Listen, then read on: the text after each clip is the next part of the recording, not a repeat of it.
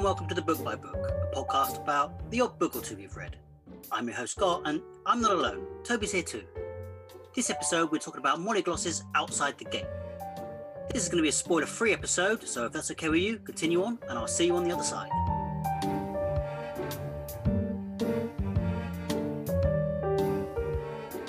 You don't, you sort of don't want it coming up arbitrarily for, for that reason, like unless it's Yeah. it. Yeah, that's a good shout. Yeah, nice. All right. Um, one for the, one for the, for the notes. So I'm going to talk about a book that we both we both read, and you recommended I read earlier a couple of weeks. So um, I'm going to talk about Molly Gloss's Outside the Gates. So this is a very short, quick read. This was. It took me about a week, maybe. It's only what is it? 97 pages long. Hmm. Very very short. So it's basically about i think it's her yeah it's her best the best first novel i've seen in years it's, her first novel. So it's about a, a community that live inside these gates it's like a gated community large gated community. In medieval times i'm in my head that's why i pictured it. Something happens inside the gates. I can't remember exactly what or if you're even told but i think you start you join our main character which is ren or this kid, the boy, we'll call him the boy, on the outside of the gates who's just been booted out of this community. Hmm. And I'm not 100% certain what it is he's done. And I don't think you're meant to know. That's probably why I can't remember. So he finds himself basically with a rucksack on the outside of these walls and just the forest in front of him. Hmm. Um, and apparently, this happens quite frequently. People are outcast from this, sent into the forest, and then just never seen again. They just disappear into the forest, and that's the end of them. So this boy is on the outside of the gates. He spends a couple of nights just sort of waiting to see if someone's going to come and let him back in. Nobody does. So he Mm. gets up and heads off into the forest. And while he's on his way into the forest, he runs into a sort of like a, um, a wise old man, I'd call him, a gnarly old guy who's Right. been in the forest John for a very long time. Yeah, um, and is, is he's rather rather accustomed to living in the forest Hmm. um, and by himself. So there's a bit of standoffishness between the two of them at first, especially from the boy's side, because this is the first person he's seen, doesn't know who he's encountering, what he's about. There's very, very little dialogue, if any dialogue, between the two characters in this in that, at that point. And then the boy just basically pitches up with this guy in this little rubble rundown shack that they've built and learns the ways of the forest and he also has the ability oh this is this is why he was kicked out i think because he has the ability to talk to the forest creatures and communicate There them. is definitely a, a fantastical element, right? Yeah. Like it's, Yeah. um, so it, it, yeah i think that's the reason he shows signs of something inklings of this ability and he's therefore booted out for that reason because he's different from everybody else so he goes into the forest meets this guy learns about how to live you know life skills through this guy. Um, and then they go on a journey to i think maybe just relocate. Oh no. Yeah they go fishing. And then while he's asleep the old guy goes missing. And he wakes up the next morning and he's just gone. Hmm. there's no no none of his remains. It's just like he's just taken and gone. And the kid's there and he waits for him to come back. He doesn't come back so eventually he goes searching for him and he goes on this like trek to try and find him and he meets a wolf he spends a lot of time getting to know a wolf because of the ability to talk to animals becomes quite friendly with this wolf and then he meets a an, uh, sort of like an old lady Mm, it's very Um, fairy tale, right? Like it's a list of yeah. characters on a Yeah. yeah, it's literally that. With this woman, this old lady, he decides to. They decide to go and try and find this missing guy because they've heard of this band of people that have gone through with this guy at the front of it, like a cult, basically. And this leader of this cult has got the ability to uh, gravitate people towards him. So they're figuring that he's taken the old guy. So they go searching for him. They get in a boat, and there's this big sort of comeuppance on the river where the boat capsizes and they get separated. I think they go over a waterfall, and the boy washes up downstream, and the woman and the wolf are gone. They're just missing. You can't find them.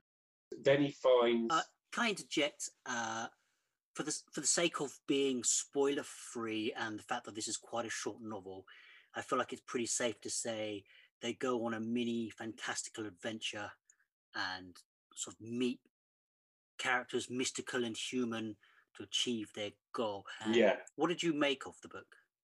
It, it's very descriptive. It's almost poetry at times in the way that it's written. Mm, I think flows very quickly. It's very short, snappy moments happening one after the other, but really well set. If you know what I mean. It's always you always get a sense of the forest oppressive and around you at all times. Yeah.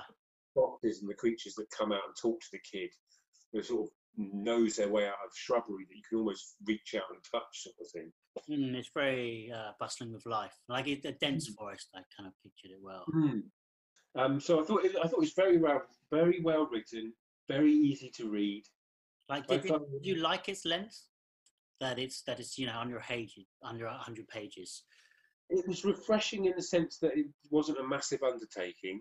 Mm, Um, the end was always in sight very quickly. mm, So it was a nice, it, yeah. I I haven't read anything really that short before, unless it's been a short story in a short, like this is a book into itself. What did you think of it, having read it yourself? I liked it, but I didn't love it. Mm-hmm. It kind of felt like this was going to be part of an epic. Right. Like if this was this was like, you know how The they often say like write write a backstory for your characters. Yeah. And this was like there would be an epic story about that boy grown up, and this is the story that would get teased in, you know, the, the Mhm. folklore of a character. Like I- Mhm. I don't think it really nourished me. I think I enjoyed it, but just it sort of showed me a world, but not not enough of it, I suppose. Yeah. Yeah. It's very isolated instance of the world, isn't it? Really.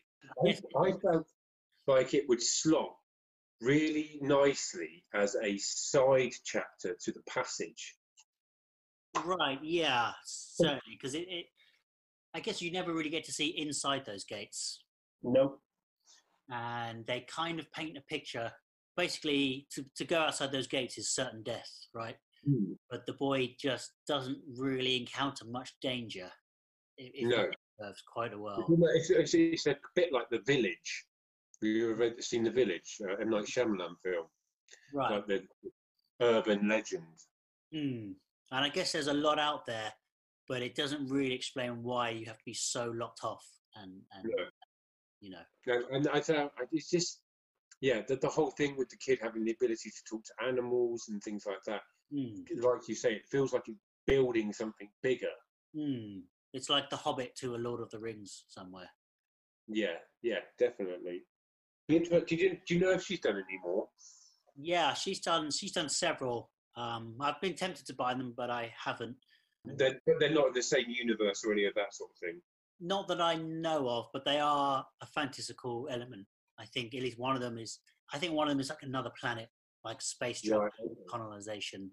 So she does stick to that sort of, you know, fantasy realm. Yeah. Because I think uh, even though it is about space travel, it's more about the communities. And from what I could gather, it would be more in this style than about technology and, and flying. You know, that's just the vehicle it needs to, to get it. Yeah. From, from I think what these, this type of book does is it gives like new writers hope Mm, because it is tiny. I don't know if she's. This is like like you were saying earlier on, where you you release a book and then it doesn't really do much, and then one book down the road or two books down the road, you become really famous, and they re-release it. mm. Maybe it was a short story in a magazine. Yeah. I mean, looking at the cover of this one and the other ones, it does seem like. Actually, I'm not sure when she's written, but it it, it gives me the feeling of someone like these books aren't that new; they've just been Mm. discovered. and Yeah. newly packaged. Like I- I'd be tempted to read more from her. I, I guess this one just I kind of wish it was longer, like double the length Yeah. maybe, and just more more to bite into because it does move. if it- had been longer, the writing style would have lent itself to a longer novel? I think so. Yeah. I mean, her her other two are are you know 300 or so pages. Mhm. um, I can gather. Yeah, I guess there's just no real development in this. It just tells you what is, and Mhm. You know, I guess the boy gets less scared of the world, but that's that's kind of as far as he takes it, right? It's Yeah. boy to man adventurer story. Yeah, it's exactly that. So, would I recommend it to other people to read? Yes. Um, I'd probably like recommend it to someone like Lana or someone like that. Hmm. My daughter, who's like 10, 11, 12. I think it pictures in around there quite nicely. Hmm. Um, I certainly think, yeah, like if, if you weren't into fantasy, I don't think this would be the best place to start. no, definitely not. Um, it's, it, it is just a nice sort of introduction nice to little a world, but not really got an awful lot beyond that. Maybe enjoying it, but wishing it was more.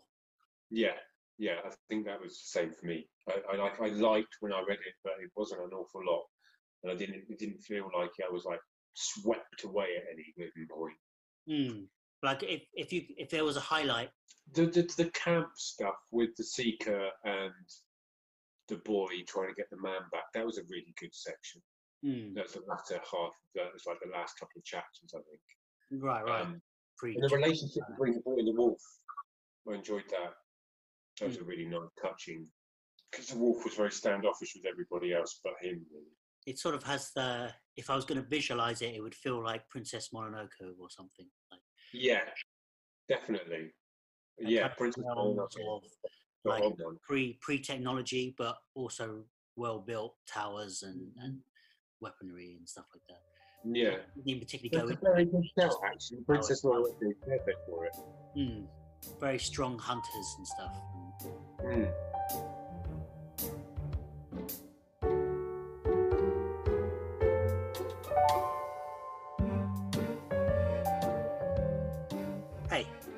Wrap it up around there. I want to thank you for listening and hope you enjoyed. Join us again next episode, and until then, support your local bookstores and have a great day.